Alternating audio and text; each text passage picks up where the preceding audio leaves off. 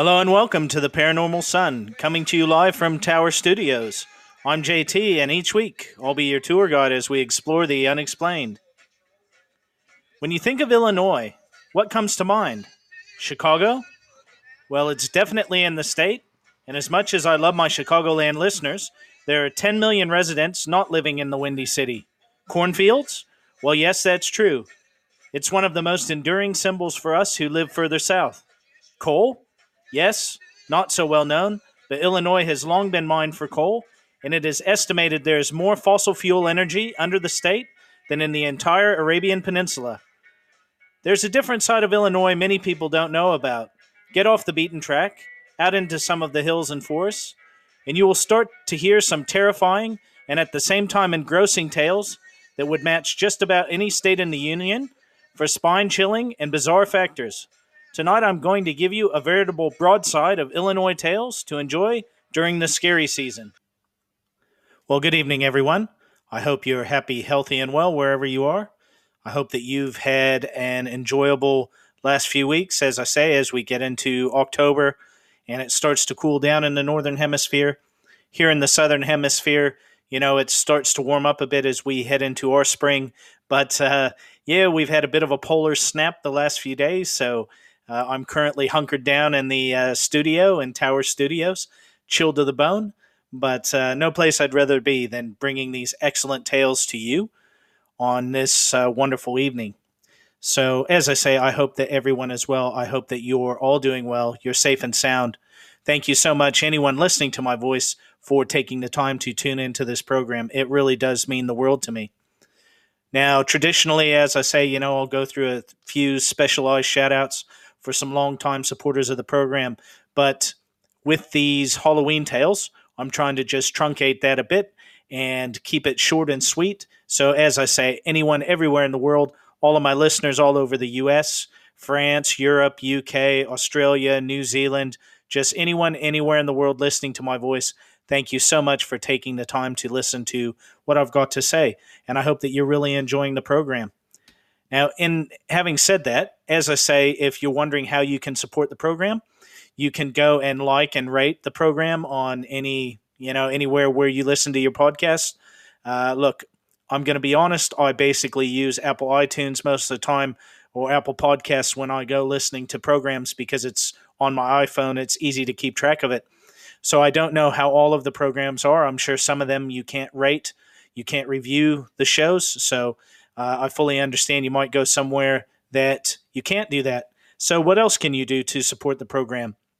Well, one of the key things you can do is if you like what you hear, if you like what I do, you can tell a friend, you know, just tell someone else out there, hey, check out this crackpot, you know, down there in New Zealand doing these shows about all this odd stuff, you know, pass it along you know, you can go over and follow the Paranormal Sun on Instagram. I've got an Instagram page. You can follow the Paranormal Sun and like the Facebook page. I've got a Facebook group set up.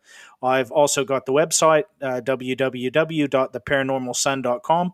So, any of those things you can do. If you feel so generous that you'd like to donate something to the show, you can throw some, you know, throw a few dollars in my PayPal link on the Paranormal Sun website.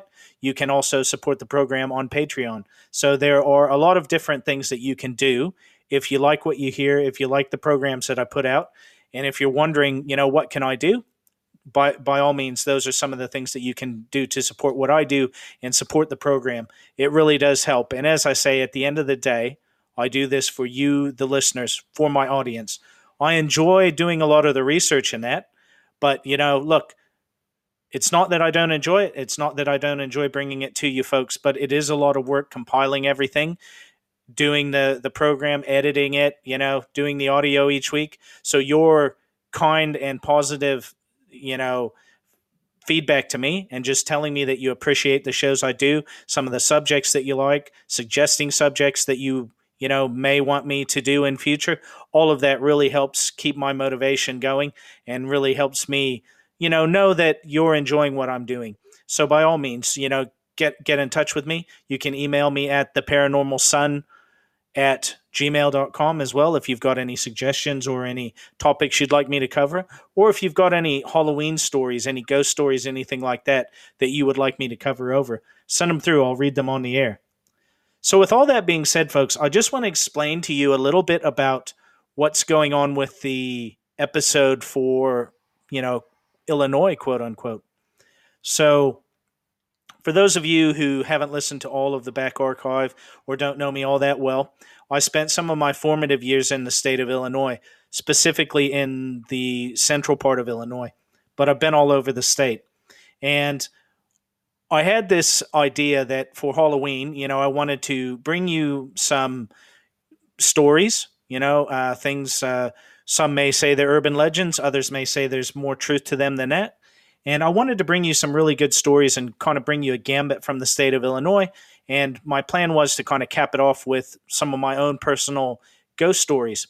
But the truth is, folks, as I started digging into this, as so often is the case with JT in this program, man, I'll tell you, did I ever go down a rabbit hole? Okay.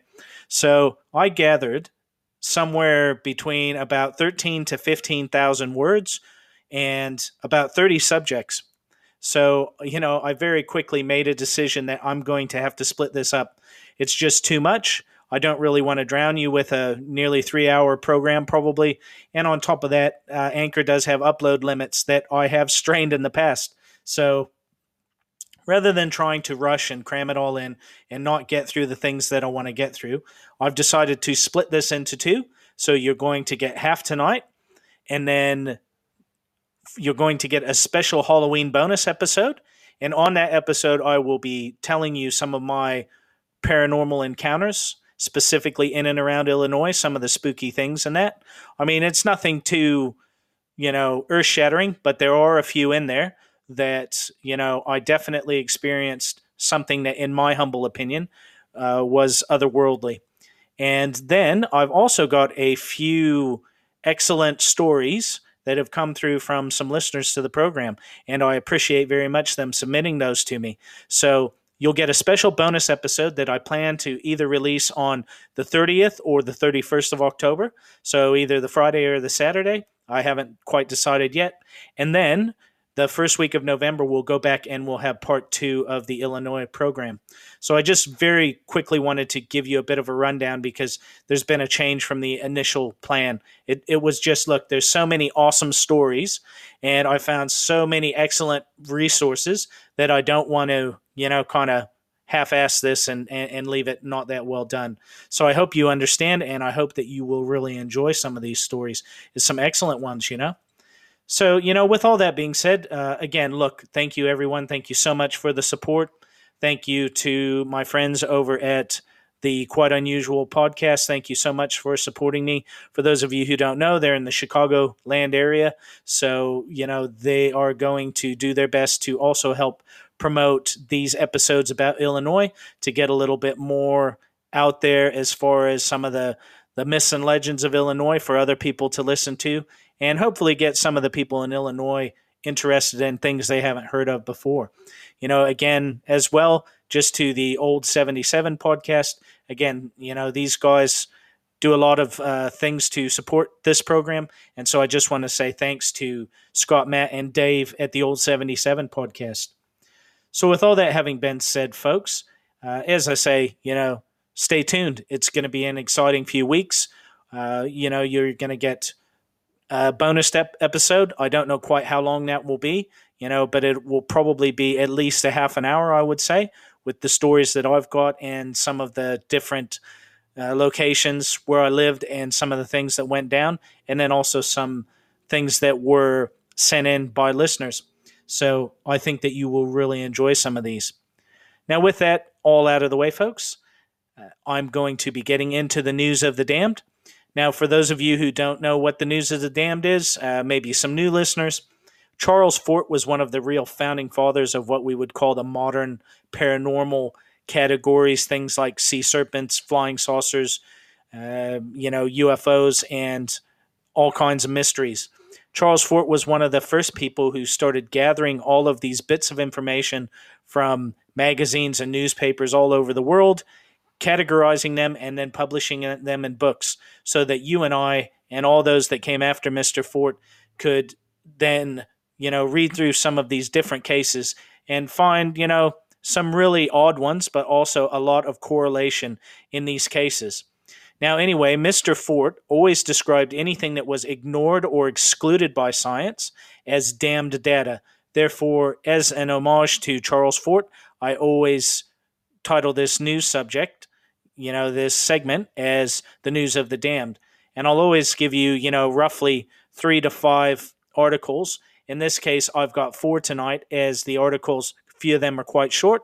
So I've got you four, and these have all, you know, these all definitely fall in the paranormal and eh, you know unexplained areas and Forteana. and also I picked a few, especially for the Halloween season, as I say.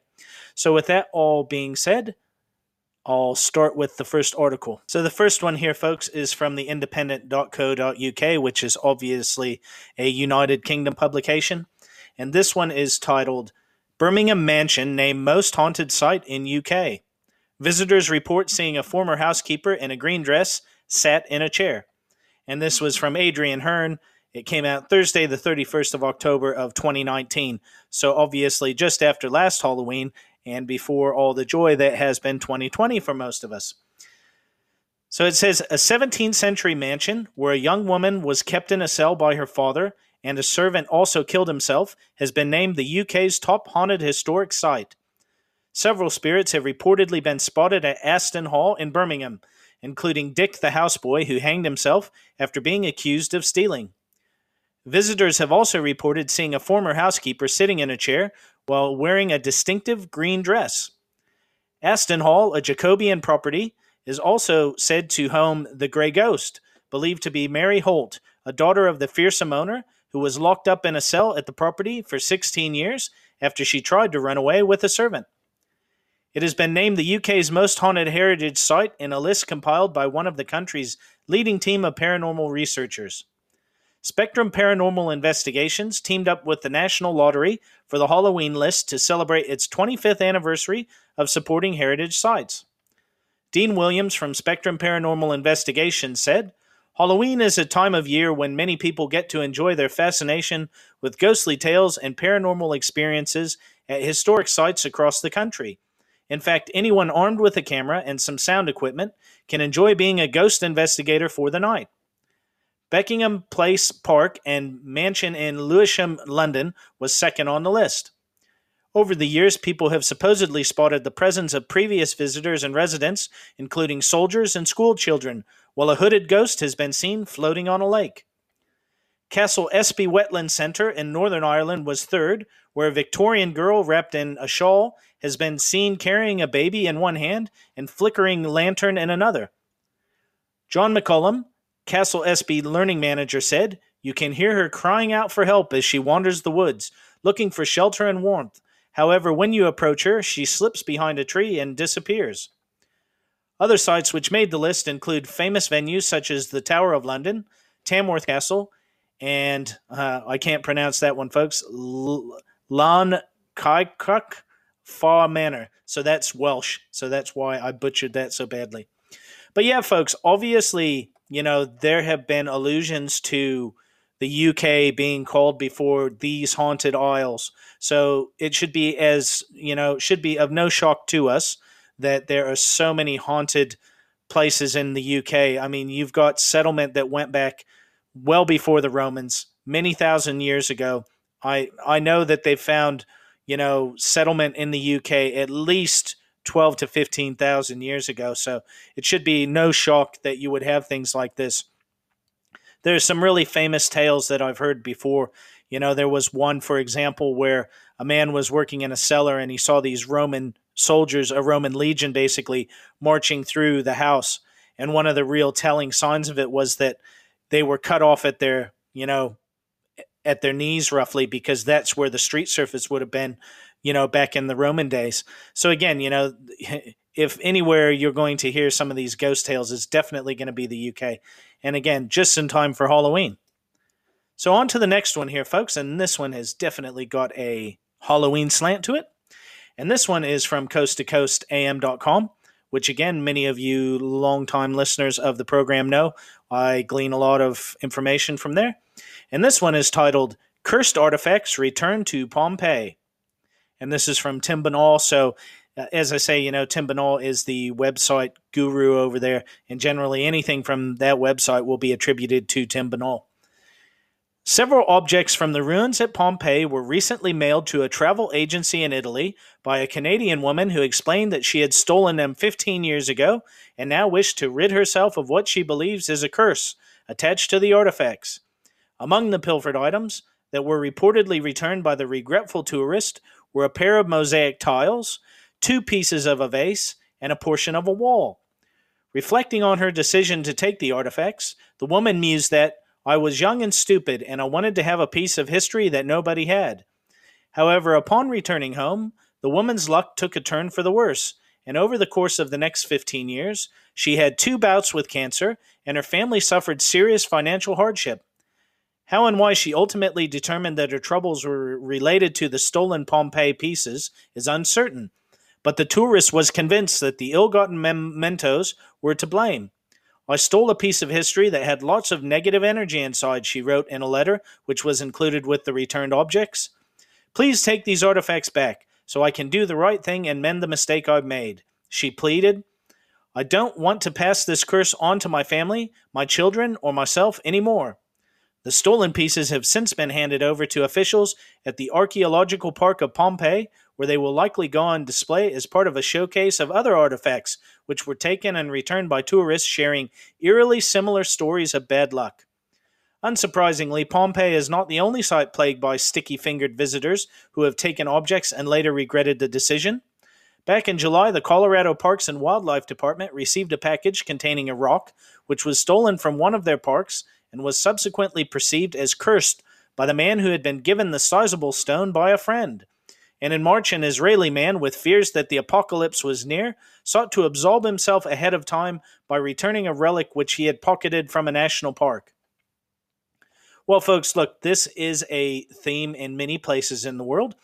I can tell you, for example, in Hawaii, there are several sites where people will take stones and later really regret doing it and I can't remember the. I think it was. I think it's Volcanic National Park, but you know, one of these national parks is you know it's they've had thousands of cases of this happening.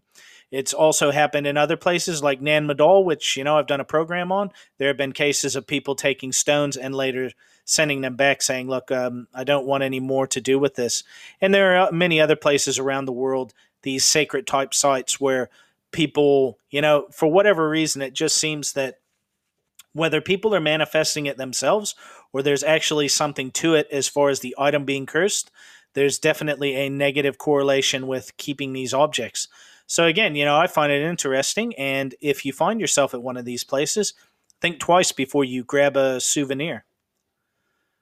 Now, on to the third article here, which is also from coasttocoastam.com. And this one is titled cattle mutilations reported in Oklahoma. And there was a case uh, a few weeks ago of one in Oregon, and I didn't cover it over, folks. So this has been going on more and more in the U.S. again. It's coming to the forefront. So this says a pair of calves in Oklahoma are the latest victims of the mysterious cattle mutilation phenomenon, and their owner is understandably outraged by their bizarre demise. The unsettling incident reportedly took place at some point this past weekend on Cody Zimmerman's ranch in the city of Lawton. While walking the property on Sunday to check on his animals, the man was aghast to discover two of his calves dead on the ground with their hearts, tongues, and genitals removed in what appears to be a particularly unnerving manner. A seasoned cattle rancher, Zimmerman has never seen anything like the gruesome scene and expressed disgust over what had happened.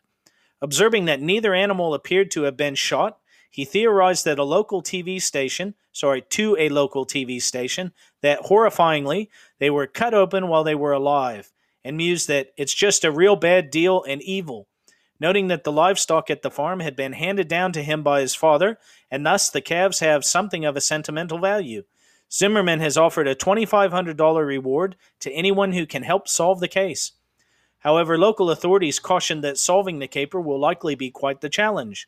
Comanche County Sheriff Kenny Stradley, who is already investigating a similar case from June, explained that the perpetrators in both instances left no evidence behind, and it's almost impossible to catch these people unless you drive up on them and catch them in the act. As such, he asked the public to contact police if they see somebody driving around slow and acting suspicious near a ranch so that we can check out who they are and hopefully unmask the culprits behind the cattle mutilations. Well, look, folks, again, on the Paranormal Sun, I try to leave the conclusion gathering to you. But to me, if people think that the majority of these cattle mutilation cases are, you know, quote unquote, people, you know, practicing black magic or demonic ceremonies, running around with butcher knives, cutting up these cattle, um, no.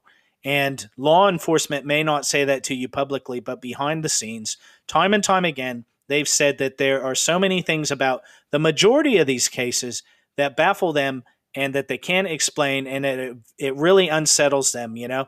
Imagine being a police officer and you are called upon by your community to protect and serve and you come across something that you can't explain you can't understand how it happened with a you know within rational reality of day-to-day life and you know, knowing that you now have to protect the citizens from something that you can't explain and you can't control.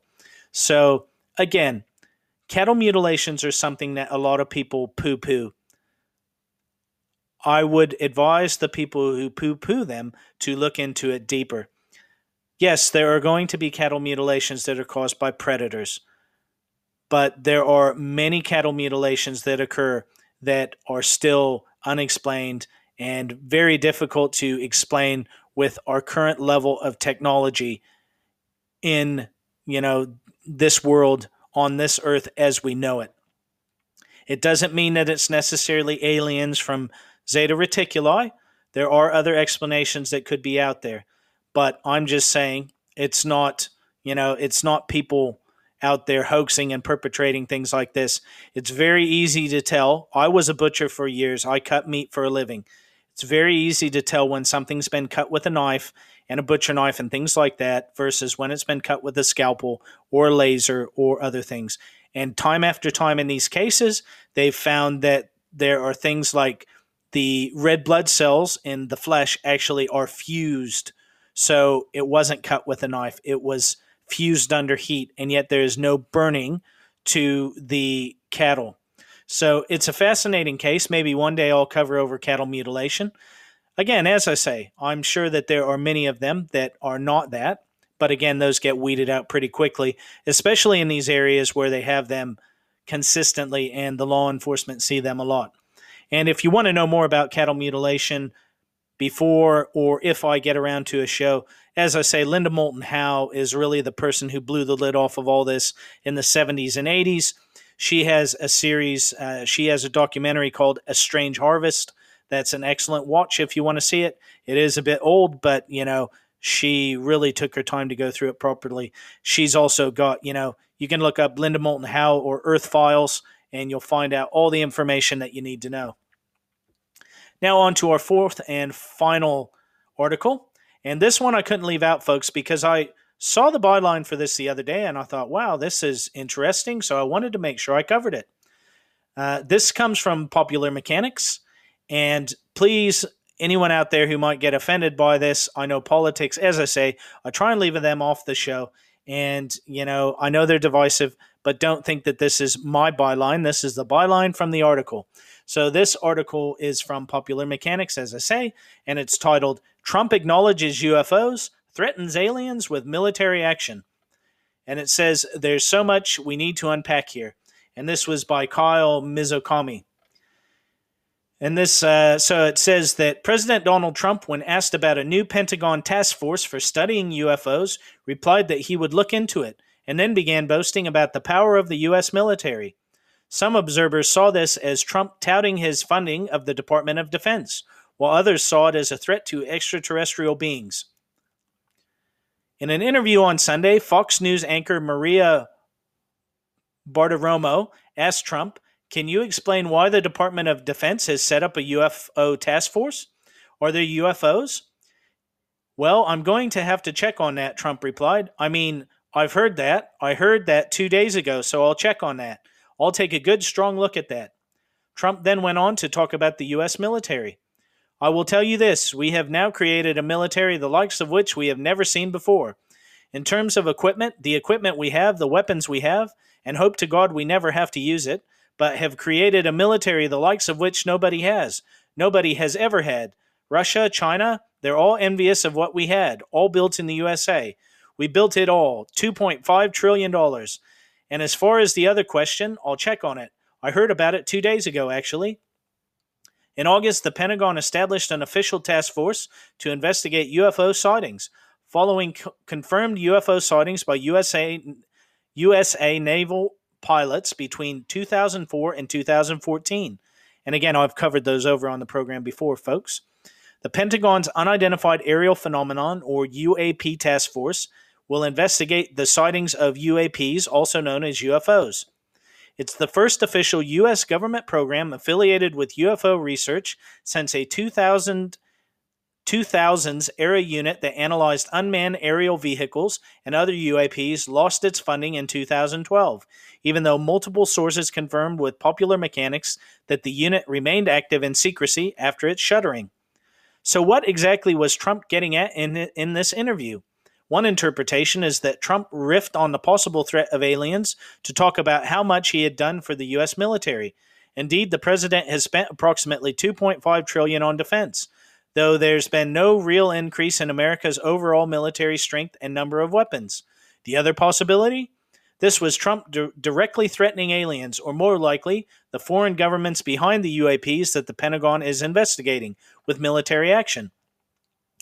In August 2017, Trump used similar wording to threaten North Korea, stating North Korea will be met with fire, fury, and frankly power the likes of which the world has never seen before.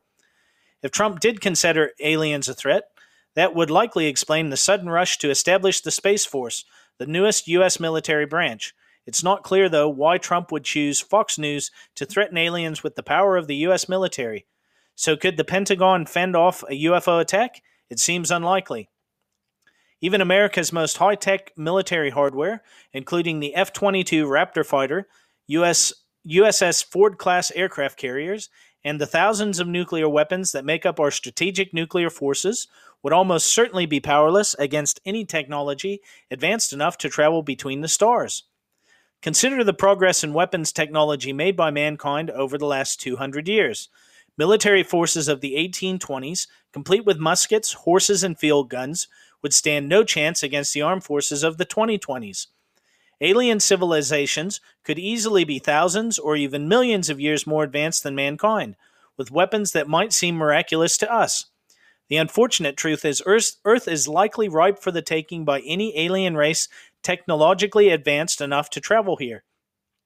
While it's fun to speculate on wildly unrealistic scenarios, here's the bigger debate.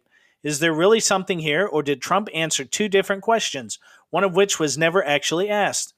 If anyone on this planet knows the real truth about UFOs and extraterrestrial life, it would be the President of the US.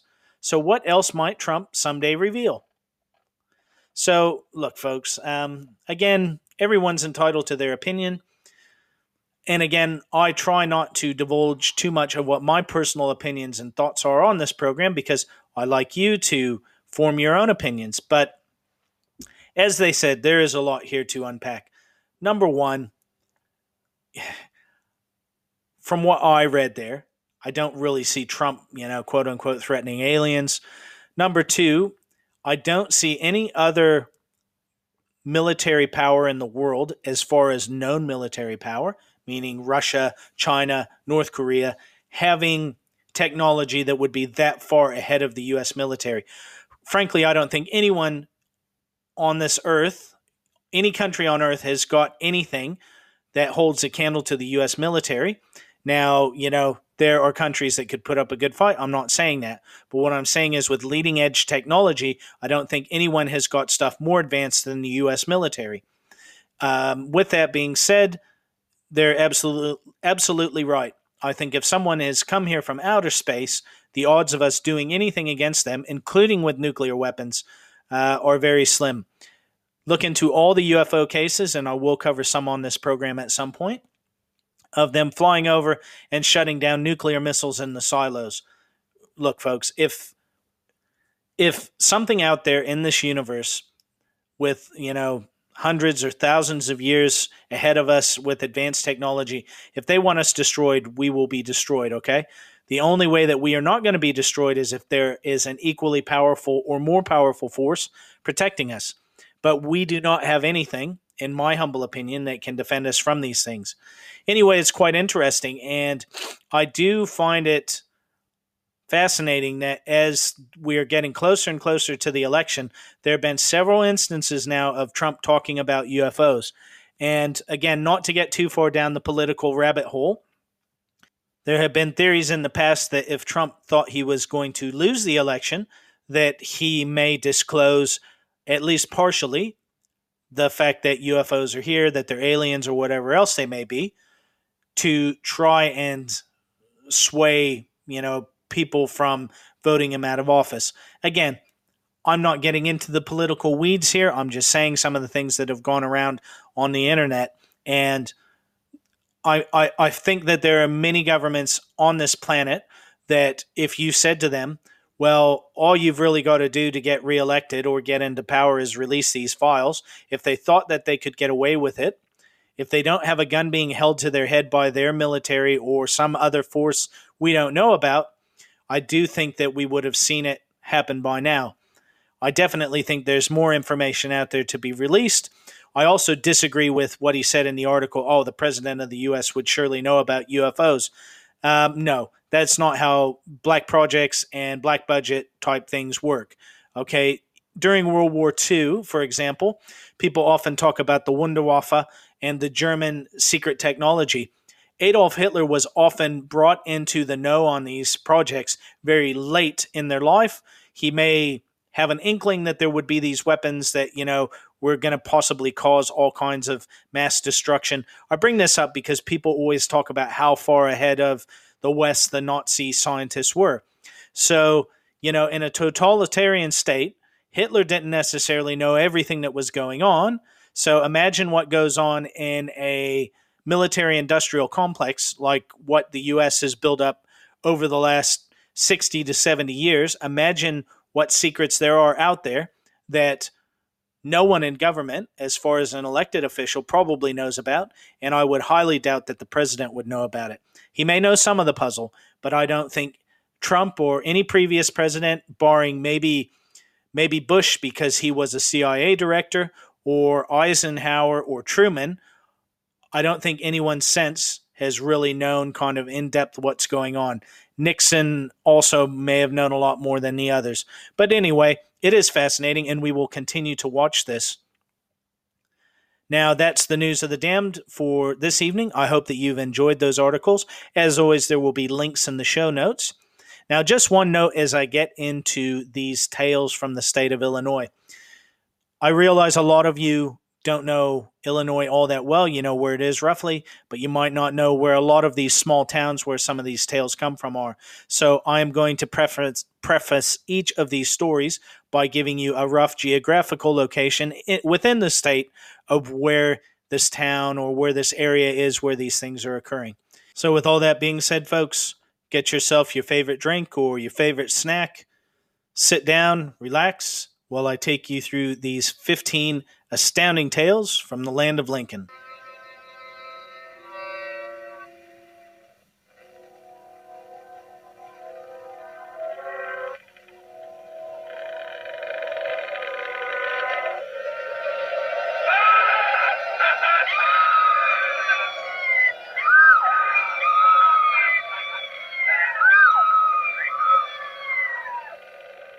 So when I mentioned things synonymous with Illinois, I left out one for good reason Abraham Lincoln.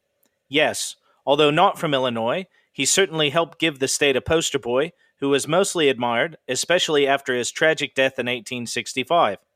Now, you all know that I'm not just going to come on to the Paranormal Sun and discuss the life and times of the 16th President of the U.S. I'm sure some of you, however, would know that there is indeed some tie in with Lincoln to the subject matter I cover on this program. Mary Todd Lincoln, his wife, practiced spiritualism in the White House. She first turned to spiritualism as a tool for processing her grief after the death of her second youngest son, Willie, or William, in February of 1862. However, I have a much more personal tale about Lincoln to share with you. On April the 14th, 1865, William Crook, one of Lincoln's bodyguards, began his shift at 8 a.m. He was to have been relieved by John Frederick Parker at 4 p.m., but Parker was several hours late. Lincoln had told Crook that he had been having dreams of his being assassinated for three straight nights. Crook tried to persuade the president not to attend the performance of a play, Our American Cousin, at Ford's Theater that night, or at least to allow him to go along as an extra bodyguard. But Lincoln said he had promised his wife that they would go. As Lincoln left for the theater, he turned to Crook and said, Goodbye, Crook. Before, Lincoln had always said, Good night, Crook, Crook later recalled. It was the first time that he neglected to say good night to me, and it was the only time that he ever said goodbye. I thought of it at that moment, and a few hours later, when the news flashed over Washington that he had been shot. His last words were so burned into my being that they can never be forgotten. That is far from the strangest or most paranormal thing you'll hear me cover tonight. Just remember that some of what you will hear is pure supposition. Don't think for a moment that these are my personal experiences or that I support them all. As always, I leave the decision on what to believe up to you, my amazing audience. The first one, folks, comes from Chicago, so obviously that's in the northeast corner of the state, and this one is about the Italian bride. Among the graves of mobsters and bishops in Mount Carmel Cemetery lies Julia Buccola. For those intrigued by the supernatural, she is better known as the Italian bride, a woman whose body was exhumed and mysteriously found in near perfect condition, the site has since become a local legend. Julia's grave is marked today by a life size statue of the unfortunate woman in her wedding dress, a stone reproduction of the wedding photo that is mounted on the front of her monument. While a beautiful monument, there is nothing about it to suggest that anything weird ever occurred in connection to it. However, once you know the history behind the site, it soon realized that this is one of the weirdest tales in Chicago's annals of the unknown. Julia was born on June 6, 1891, in Italy. Her father, George, passed away in 1913, and her mother, Philomena, emigrated to the U.S. with her daughter. They traveled to the west side of Chicago with three other Buccola children. Henry, Joseph, and Rosalia were already settled. In June 1920, Julia married Matthew Petta at Holy Rosary Church on North Damon Avenue. Julia became pregnant soon after the wedding, but complications occurred, and on March the 17th, 1921, Julia died while giving birth to her son Filippo. Because of the Italian tradition that dying in childbirth made the woman a type of martyr, Julia was buried in white, the martyr's color. Her wedding dress also served as her burial gown, and with her dead infant tucked into her arms, the two were laid to rest in a single coffin at Mount Carmel Cemetery.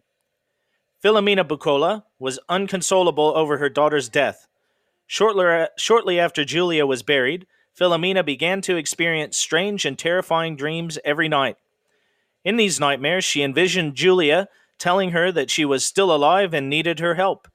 For the next six years, the dreams plagued Philomena, and she began trying, without success, to have her daughter's grave opened and her body exhumed. She was unable to explain why she needed to do this, she only knew that she should. Finally, through sheer persistence, her request was granted, and a sympathetic judge passed down an order for Julia's exhumation. In 1927, six years after Julia's death, the casket was removed from the grave. When it was opened, Julia's body was found to not have decayed at all. In fact, it was said that her flesh was still as soft as it had been when she was alive. A photograph was taken at the time of the exhumation, and it shows Julia's incorruptible body in the casket. Philomena sent out to raise money for a more elaborate tombstone. The finished work would be grand- a grandiose tribute to her dead daughter, a life size sculpture of Julia on her wedding day. Her mother and other admirers affixed the post mortem photo of Julia on the front of her grave monument. Below the image is the Italian phrase, Presa dopo six anni morta, which roughly translates to taken six years after death. A photo of Julia in her bridal gown, presumably the inspiration for the statue, was also fastened to the stone. The postmortem photograph shows a body that appears to be fresh, with no discoloration of the skin, even after six years. The rotted and decayed appearance of the coffin in the photo, however, bears witness to the fact that it had been underground for some time. Julia appears to be merely sleeping. Her family took the fact that she was found to be so well preserved as a sign from God, and so, after collecting the money from other family members and neighbors, they created the impressive monument that stands over her grave to this day. What mysterious secrets rest at the grave of Julia Petta? How could her body have stayed in perfect condition after lying in the ground for six years? Many devout Catholics in the neighborhood believed that Julia's incorruptibility meant that she was a saint. Skeptics scoffed at this idea, claiming that the post-mortem photo must have been taken before she was originally buried, although this doesn't explain the condition of the casket or the decomposition of the infant that is nestled in her arms. Another explanation was attributed to adipocere, also known as corpse wax, a waxy substance consisting chiefly of fatty acids and calcium soaps that is formed during decomposition of dead body fat in moist or wet anaerobic conditions. In other words, the shape and state of Julia's body was preserved by a natural process. Others attribute it to the chemical composition of the graveyard soil, though this wouldn't explain why her son decomposed and she didn't. Of course, these explanations did little to dispel the local belief that Julia's preserved body was proof of a miracle, but was it really? There were stories that have since been told about her mother, Philomena, questioning the reality of her dreams. There were those who claimed that she fabricated the entire story as retaliation for a marriage of which she did not approve.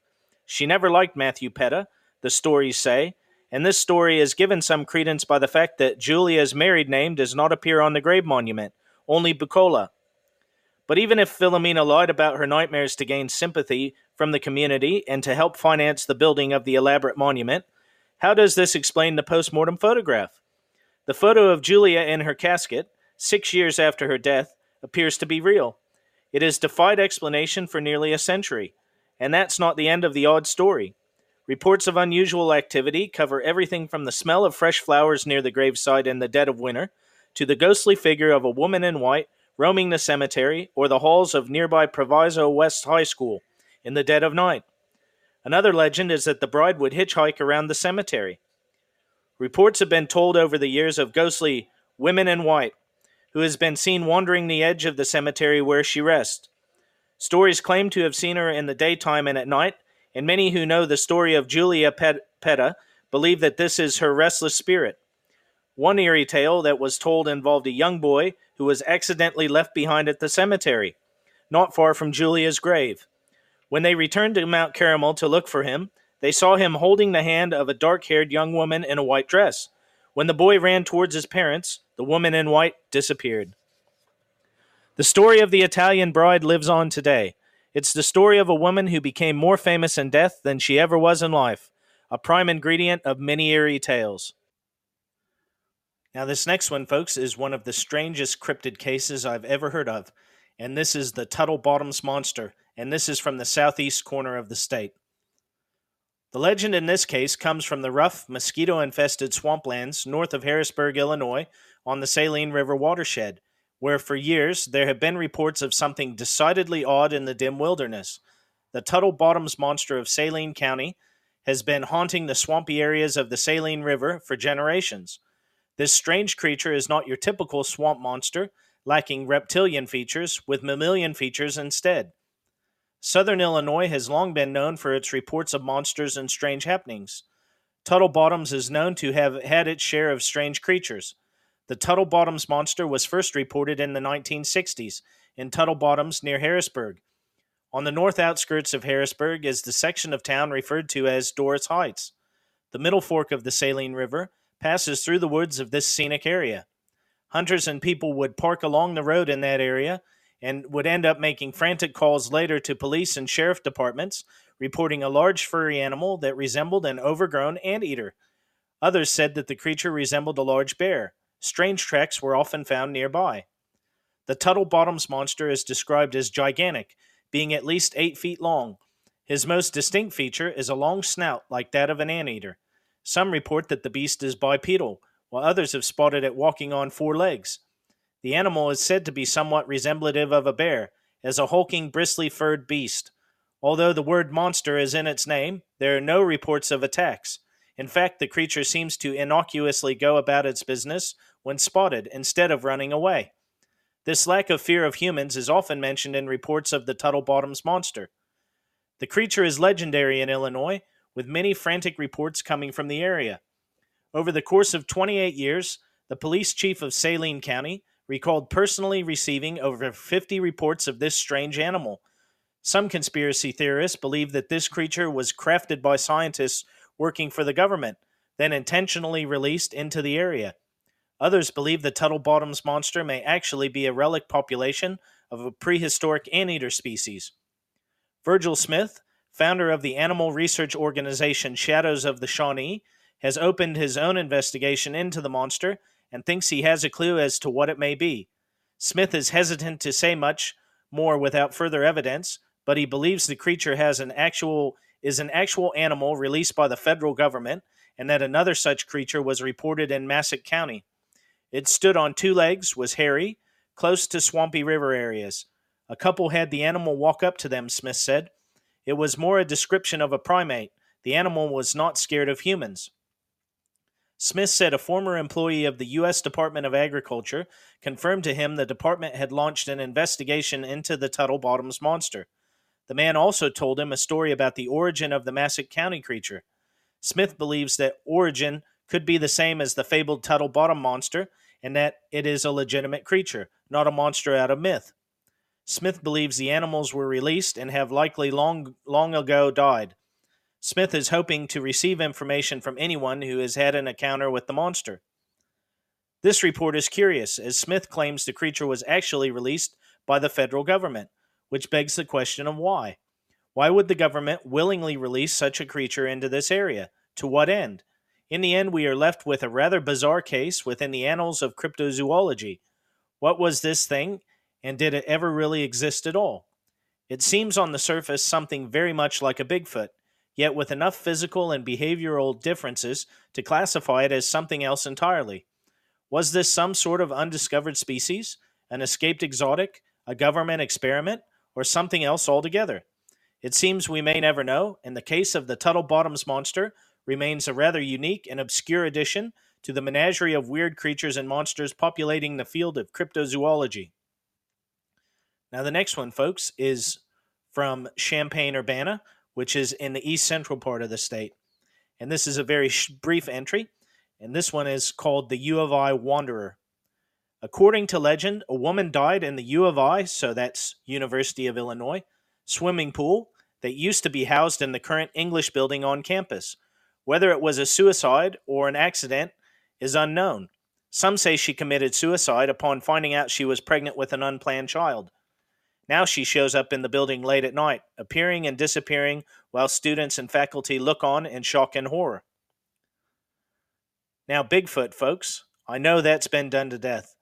But while it's not unique to Illinois, there have been more reported Bigfoot sightings in the land of Lincoln than in any other state east of the Mississippi River and I didn't realize there were so many Bigfoot sightings in the state. More of the sightings occurred in the southern and central Illinois than in the north, as you can expect, because especially in the south, you've got a lot of wooded areas and it's a much hillier area, more rivers, and it, it would be easier for something to hide. Now, on that, the next one comes from east central Illinois, and this is the tale of the Farmer City Monster. When one hears of Bigfoot, one of two thoughts immediately come to mind a large lumbering four wheel drive vehicle popular at state fairs, or a large lumbering ape man like beast that roams the Pacific Northwest. Rarely would one think of running into one on your trip to town or driving across the plains of Illinois. But consider the year 1970 in Illinois.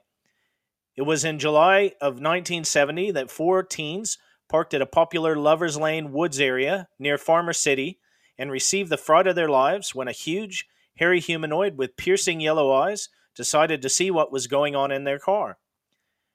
After the creature was scared away by a flashlight, the terrified girls demanded to be taken home immediately.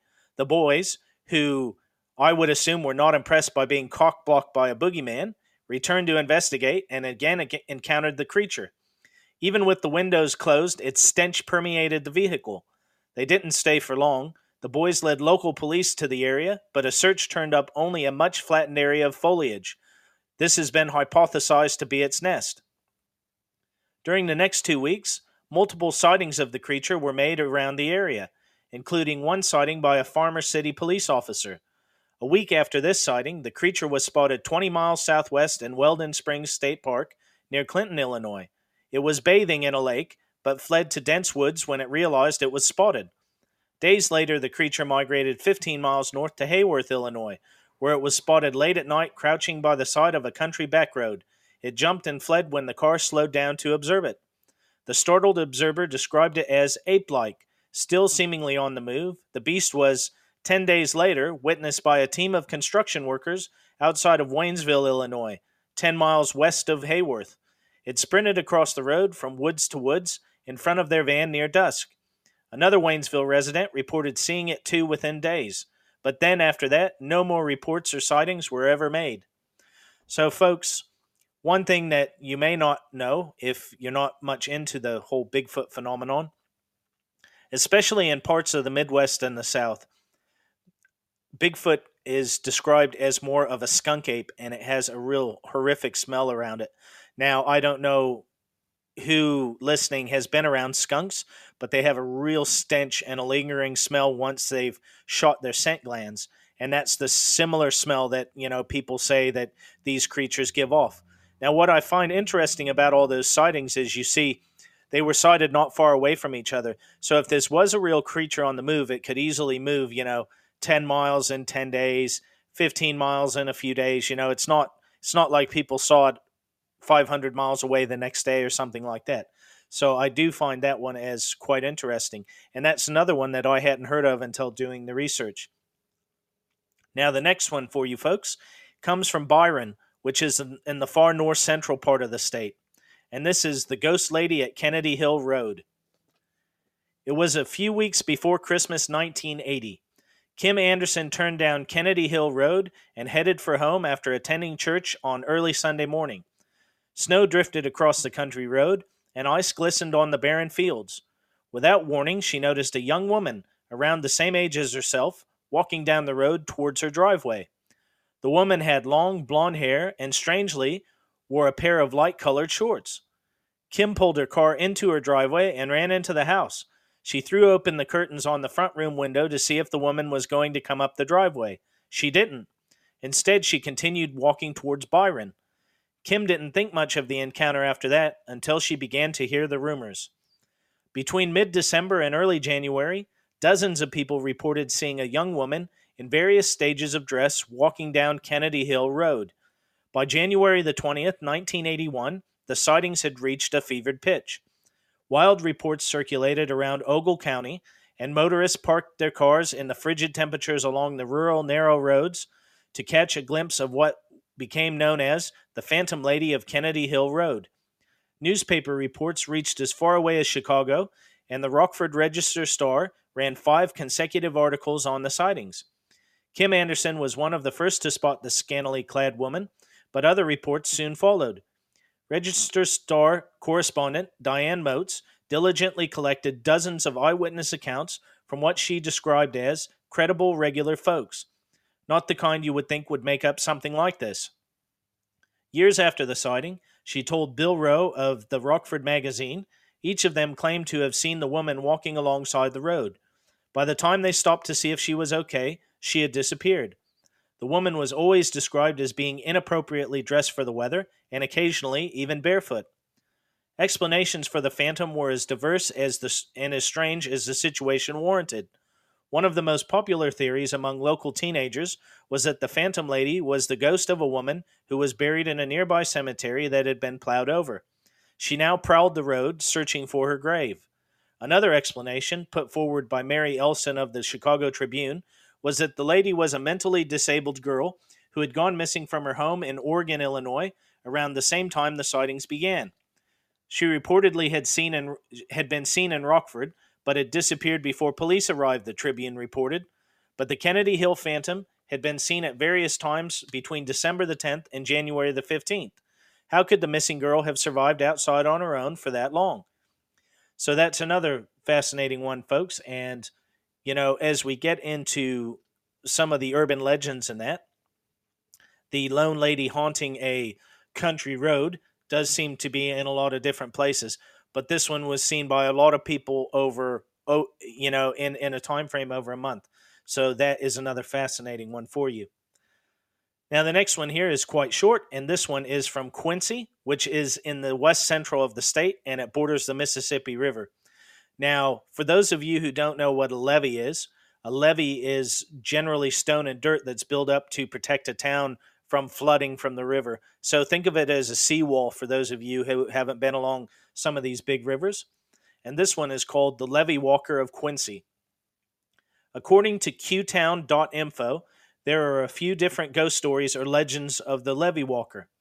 One such tale takes place when the levee was first being constructed, and a husband had found out one of his co workers was having an affair with his wife. So, depending on who you talk to, either the body of the husband or the body of the co worker is buried under the levee. The story goes on to say that if you find yourself walking the levee at night, you might see a ball of light, which is supposedly the man trying to have you help him put his body to rest. Another Levee, Levee Walker urban legend takes place in the 1980s.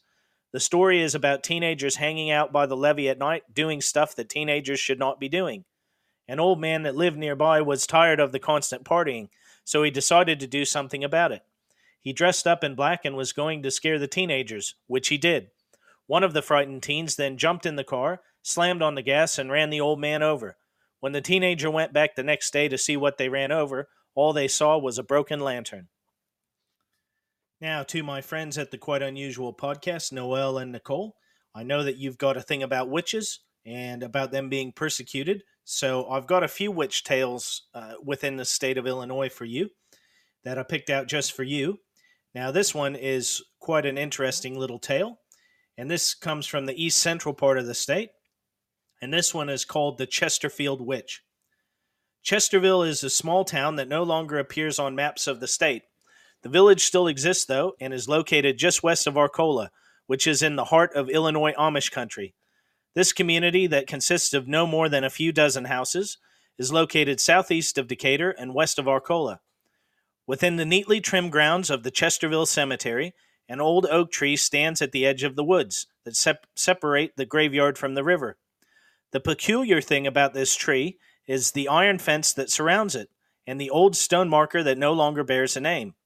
According to legend, this is the grave of a woman who turned up dead under suspicious circumstances after being accused of witchcraft in the early 1900s after she challenged the conservative views of the local Amish church leaders.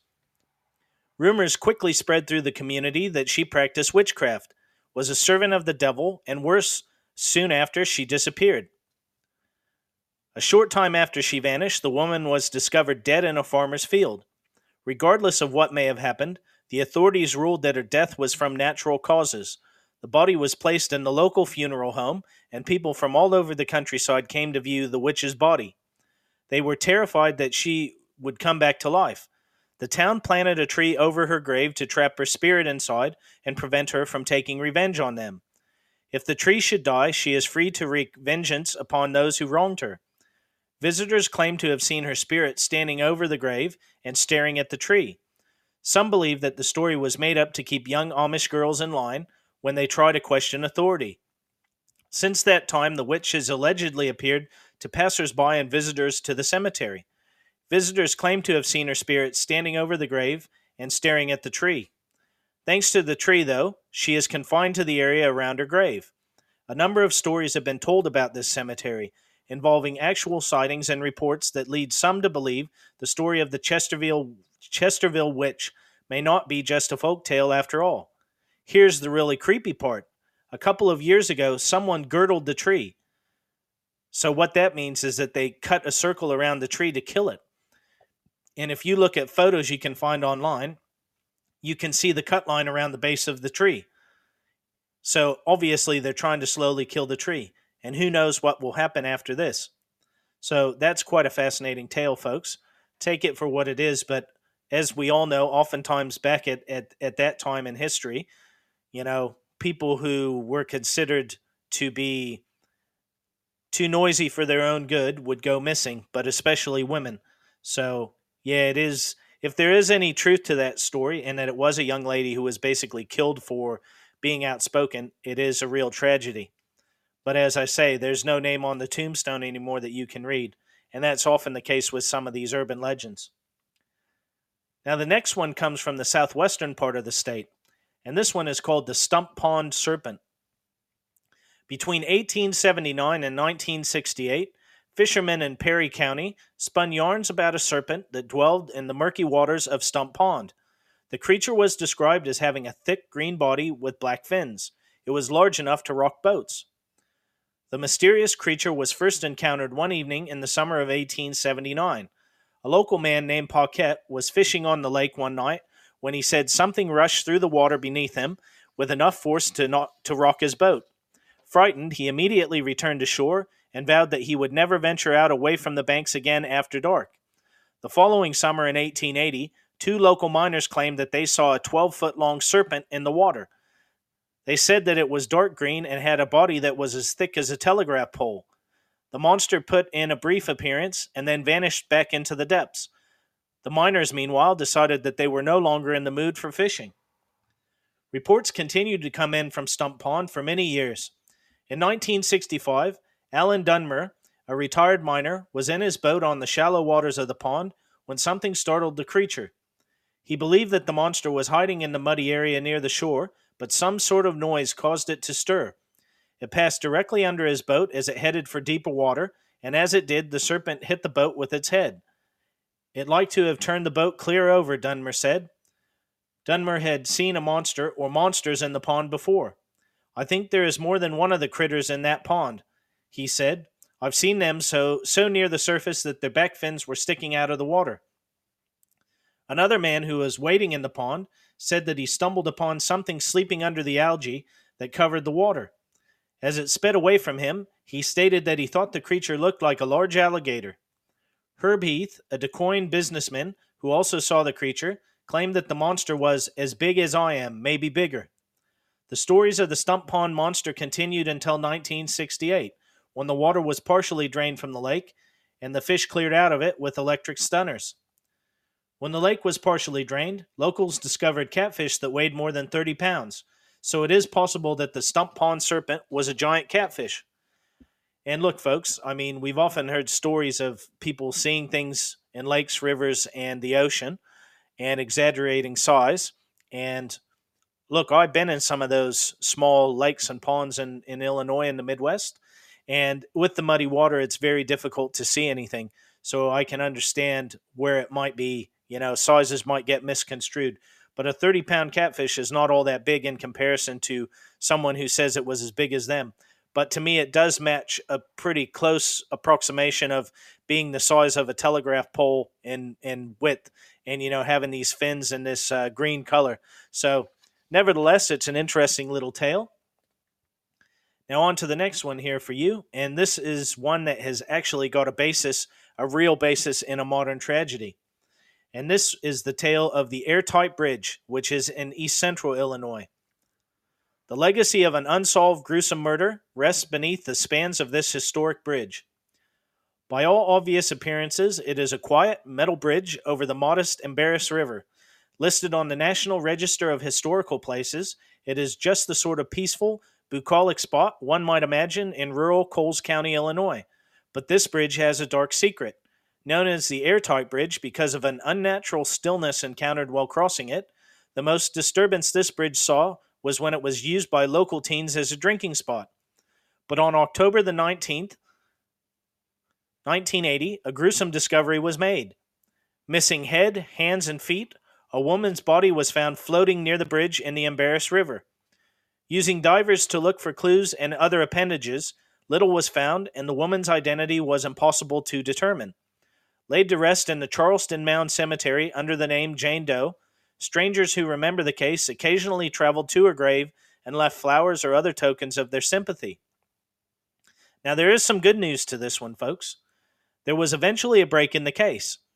In 1992, the identity of the victim was determined using DNA analysis.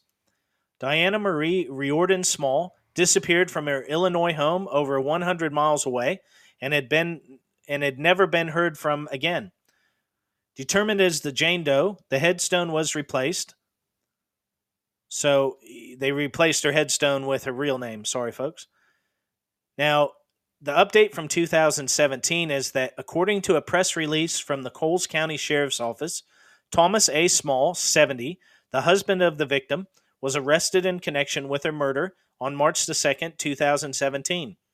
It is believed that Mr. Small confessed to the murder after being questioned again more recently. Many people report eerie feelings in this area still. Those rusted burgundy trestles that span the Embarrass along the winding road in rural Coles County will always elicit a tingle among the spines of visitors, as well as a supernatural sense that something very wrong happened there. Well, folks, something very wrong did happen there. And as far as I'm concerned, you know, humans are the greatest monsters on the planet. You know, for all of these tales of cryptids and everything else, what one man or one, you know, person will do to another person is pretty horrific. And I'm really glad that there was actually a bit of closure to this case for this young lady who was murdered and decapitated. I also found out in looking at that and uh, uh, investigating that case that it was actually not too far from where I went went to school and where I lived and grew up and spent many of my formative years. So it is very interesting that some of these places, when you look back through time, you go, wow, I wasn't that far away. I mean, I was probably only 40, 50 miles from that area at any, any given time. So the next one here, folks, is from north central part of Illinois, and it's north of Peoria. And this one is the Pertlewitz, Pertlewitz Monster. In 1950, Fred Pertlewitz farmed Peoria County land between Princeville and Laura. Pertlewitz told Peoria County Sheriff's deputies that over a few weeks, 40 pigs, 4 cows, 26 sheep, and countless chickens had vanished.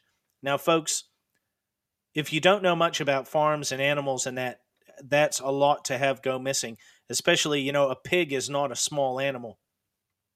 What sort of creature could boast such an appetite other than a ravenous monster? Yet one night he told police he'd set out a deer carcass as bait. In the dark, he caught a fleeting glimpse of the beast, which, after spotting Pertlewitz, bolted away with a loud roar. Police and hunters, including some on horseback, searched the area. The goal, according to the sheriff, was to settle the matter once and for all. The searchers found tracks as large as a man's hand, but no other clues. As quickly as it reared its ugly head, the Pertlewitz monster vanished. There were no further sightings until 2017.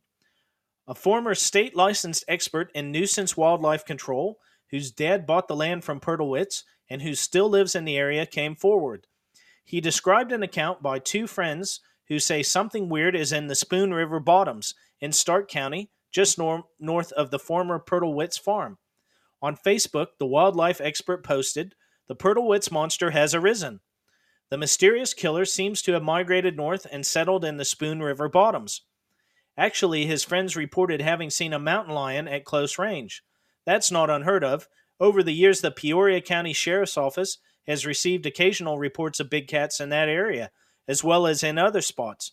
Could the 1950 Pertlewitz monster have been a cougar?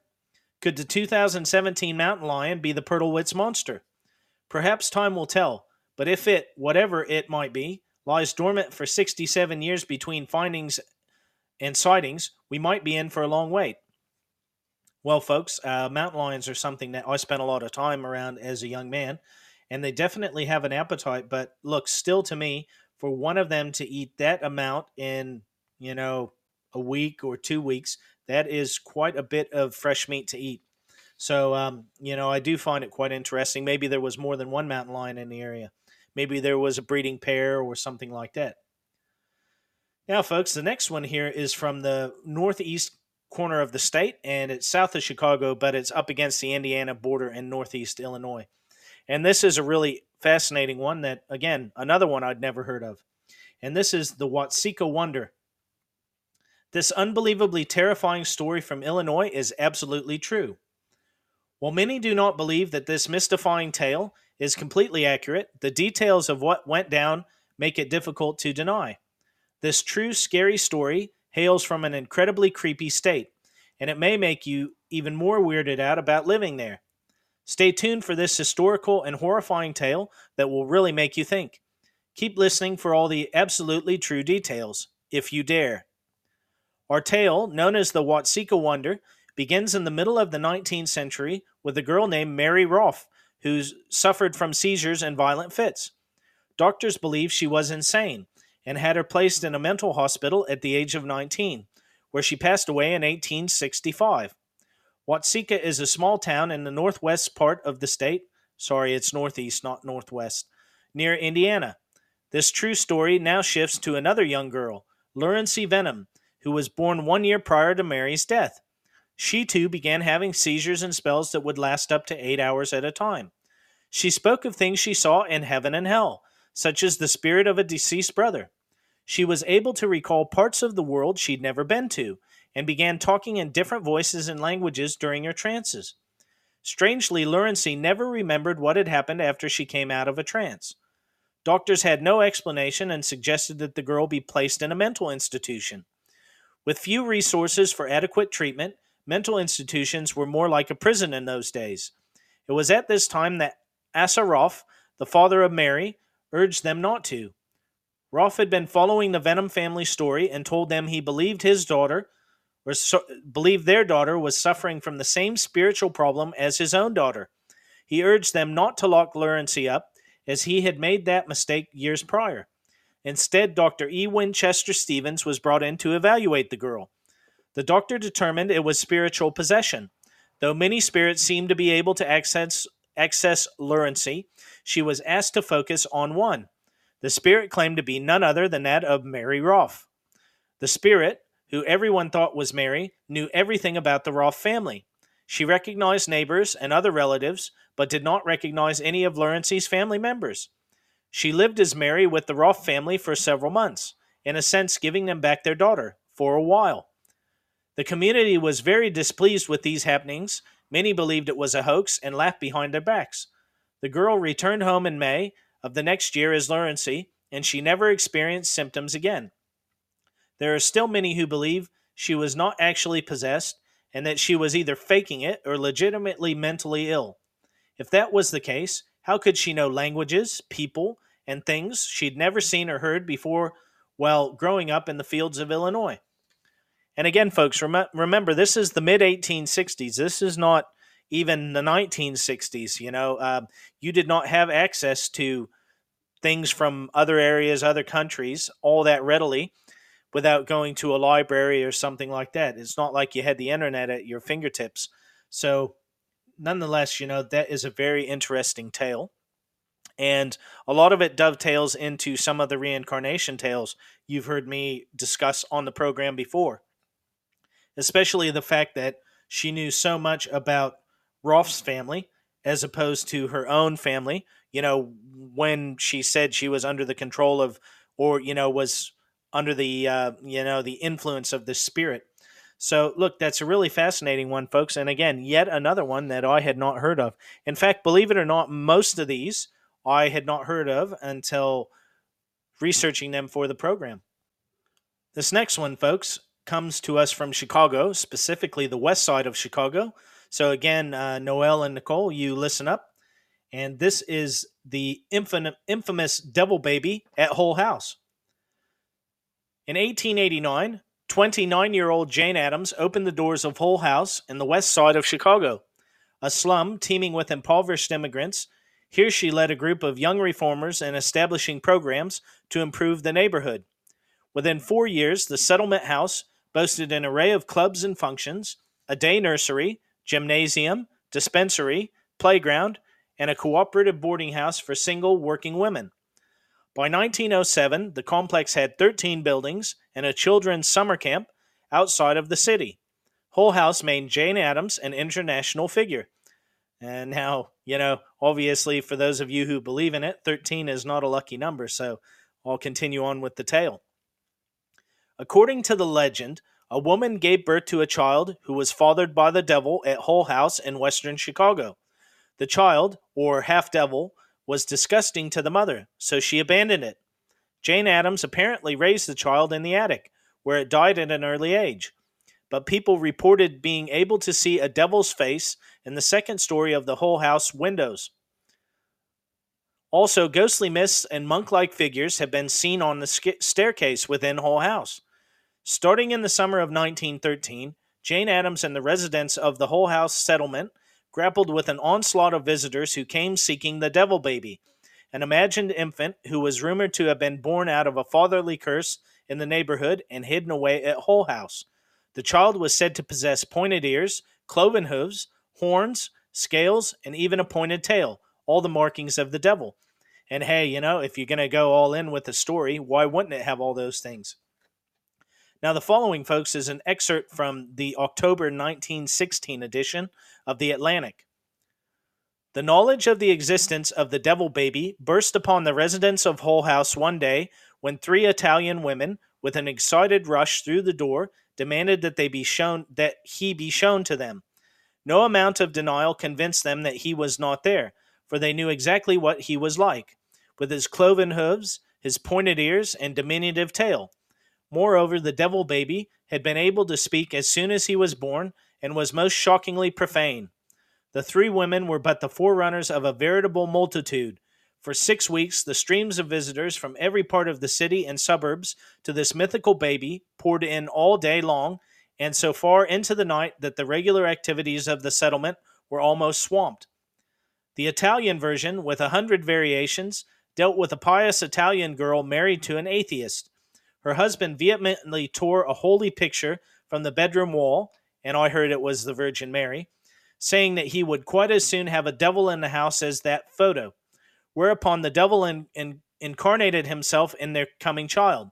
As soon as the devil baby was born, he ran about the table, shaking his finger in deep reproach at his father, and snatched the cigar from his mouth to smoke himself, who finally caught him and in fear and trembling brought him to a Hull House. When the residents there, in spite of the baby's shocking appearance, wished to save his soul, took him to church for baptism, they found that the shawl was empty and the devil baby, felled from the holy water, ran lightly over the backs of the pews. Now, for those of you who don't know much about Jane Addams, folks, and again, I must admit I didn't, uh, she earned the 1931 Nobel Peace Prize for her work in helping the poor. She repeatedly denied the existence of the devil baby and in fact, a large portion of her autobiography is devoted to refuting the claims. Despite these claims, though, to this day, the tale is still one of the most well known and oft told tales of Chicago lore. now, the next one here, folks, comes from the southwestern part of the state, and this is from the Dug Hill Road. The first story concerning Dug Hill is a classic haunting rooted in the past. In 1863, Union Army deserters ambushed and killed a provost marshal named Welsh along Dug Hill Road. There are two versions of the story, one involving three deserters, the other involving a dozen or more. In the second version, Welsh's own friend betrayed him and led him into the ambush. Since then, his ghost has been seen along the road.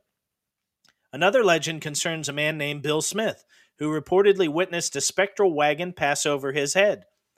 A third story pertaining to the Dug Hill area concerns a creature known as the Booger. The Booger, or the Booger Man, was something cooked up by parents who want to scare their children. Two men have reportedly seen this booger along Dug Hill Road in the past. The creature appears to be 9 to 11 feet tall, but a man who wears black pants, a white shirt, and a long scarf. No one has yet come forward to explain where this creature found someone to tailor his gigantic clothes. So, again, folks, uh, that's a very interesting short one from that area. Now, the next one I definitely heard of, and this is one of the more famous tales out of Illinois. So, again, I'm not sure if my friends over at the Quite Unusual Pod have heard of this one, but this is from uh, Lawndale, which is in the central part of the state, and it's on the highway between Springfield and Bloomington. And this is the tale of the Lawndale Thunderbird. The evening of July the 25th, 1977, was just like any other hot summer evening for the Lowe family of Lawndale, Illinois. The smell of sizzling beef and grilled vegetables permeated the air as the adults kicked back on lawn chairs and the kids tussled on the family's expansive yard outside. The following is Ruth Lowe's harrowing eyewitness account of a particularly frightening avian encounter, as written by Jerry D. Coleman of cryptozoology.com at approximately 8:10. The Lowe's were cleaning up after their alfresco dinner. The kids still playing outside, and that's when it happened. Ruth, the matriarch of the Lowe clan, was clearing up in the kitchen when she couldn't see her children. She heard a piercing scream and knew it was none other than her 10 year old son, Marlon. When she ran outside to see what the commotion was, she was stunned. Two massive birds, flying in tight wingtip to wingtip formation, were chasing her son, Marlon, pecking and clawing at his shoulders. As Ruth ran to Marlon's aid, the larger of the two birds sunk their claws into his shirt fully lifting the 56 pound boy off the ground. But the birds were no match for a defensive mother. Ruth kept attacking the bird, and it dropped her now terrified son to the ground after carrying him a distance of over 35 feet. When the Lowes went to the police, they were laughed out of the precinct. One of the cops allegedly said to Ruth, over the guffaws of his fellow officers, Now let me get this straight. A giant bird attacked your nephew?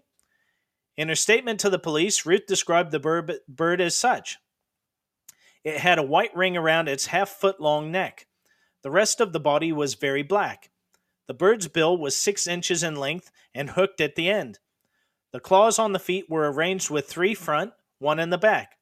Each wing, less the body, was four feet at the very least. The entire length of the bird's body from beak, to tail feather was approximately four and one half feet. Obviously, as as with any eyewitness accounts of cryptids, Ruth and Marlon Lowe's story was met with a healthy dose of skepticism and even ridicule. As their story was circulated around the local press, Marlon became known to his schoolmates as Bird Boy, and dead pigeons were tossed onto the Lowe's family porch. Had Ruth not come outside at that very moment, she was sure the bird would have carried her son away. But there may have been some shred of truth to the Lowe's story and that's where it gets complex. Legends abound in Illinois about mysterious giant birds, dating all the way back to the Cahokia tribe, an advanced and largely urbanized chiefdom on the banks of the Mississippi River that petered out around the 13th century. The Cahokia tribe called these birds thunderbirds for the sound they make when they flap their giant wings. Considered to be highly intelligent, these creatures alternated between preying on and assisting the tribe whenever they pleased. The possibilities for explanation are, like with most cryptids, endless, but one thing is for certain. For better or for worse, ferocious monsters of the unknown have captured people's imaginations throughout history. There's something marvelous about the notion that a giant man eating bird of native lore could still be prowling the skies of the Midwest. And again, my friends at the Quite Unusual Pod did an episode where they talked about some of these Thunderbirds and I can't remember the name. I, I did see it in passing looking at this, but they're probably screaming as they listen to this, going, "John, it's this, it's this." But um, it was in Alton, and it's uh, uh, I think it's the Piasa bird. But anyway, there are lots of tales of thunderbirds all over the Midwest and Southwest of the U.S. and other areas, basically anywhere there have been Native American tribes. And last but not least, folks, I've saved this one for you for the end because everyone loves a good tale like this. And this comes from the very far northwest corner of the state. And this is the tale of the Wolfman of Chestnut Mountain. Rachel Gendreau was driving on a deserted rural road one October night when she decided to take a shortcut through a patch of thick woods. There was a full moon that night, and the road was tinged with an eerie glow. As Gendreau chatted with her fiance, she squinted into the darkness ahead and saw something strange. A massive wolf like creature was standing upright in the road, staring at her with, sh- with shimmering white eyes. As Gendreau drew closer, the creature leaped from the road and bounded into the woods. What the hell was that? Gendreau sputtered. Did you see it? I don't know what it was, but it had dog legs, said her fiance. Gendreau looked into the rearview mirror and had another scare. The beast had circled behind her car in a flash and was watching her again with those glittering white eyes. as she and her fiance sped away. Gendreau didn't know it at the time, but she had spotted the Wolfman of Chestnut Mountain, an elusive creature that people have sighted in rural Illinois for years. Roaming the wilderness around Galena, Illinois, about 14 miles east of Dubuque, Iowa, this is not a classic werewolf. It is more a wolf that can stand upright. It has been spotted several times throughout the last couple of decades, the most sensational time being an attack on a psychologist in 2010. Though there have been sightings in the Galena region and southeast Wisconsin dating back to the early 1980s, it is said that the forelegs have almost human like hands, like those a raccoon possesses. The creature is said to stand about five feet tall or a little more, and is always seen as cunning, feral, and savage. Not to be confused with the dogman of McHenry, or the many dog people reported throughout Michigan since the 19th century. It stands on two legs, has glowing white eyes, the latter characteristic is anomalous. Such beasts hmm. typically have red eyes. One thing is certain to this day, people continue to have run ins with this terrifying creature. Is it an elaborate hoax or something unexplained in the northern Illinois wilderness? It is thought that there have been many more local sightings, but that people keep keep them private to avoid mockery and ridicule. Scoff if you must, but I, for one, would not want to be out alone in this corner of the state when the sun goes down. Well, folks, hopefully you've enjoyed these tales from the land of Lincoln. Join me next week for 15 more from the Prairie State. And as always, I leave you with the quote from Art Bell A mind should not be so open that the brain falls out. However, it should not be so closed that whatever gray matter which does reside within may not be reached. Talk to you soon.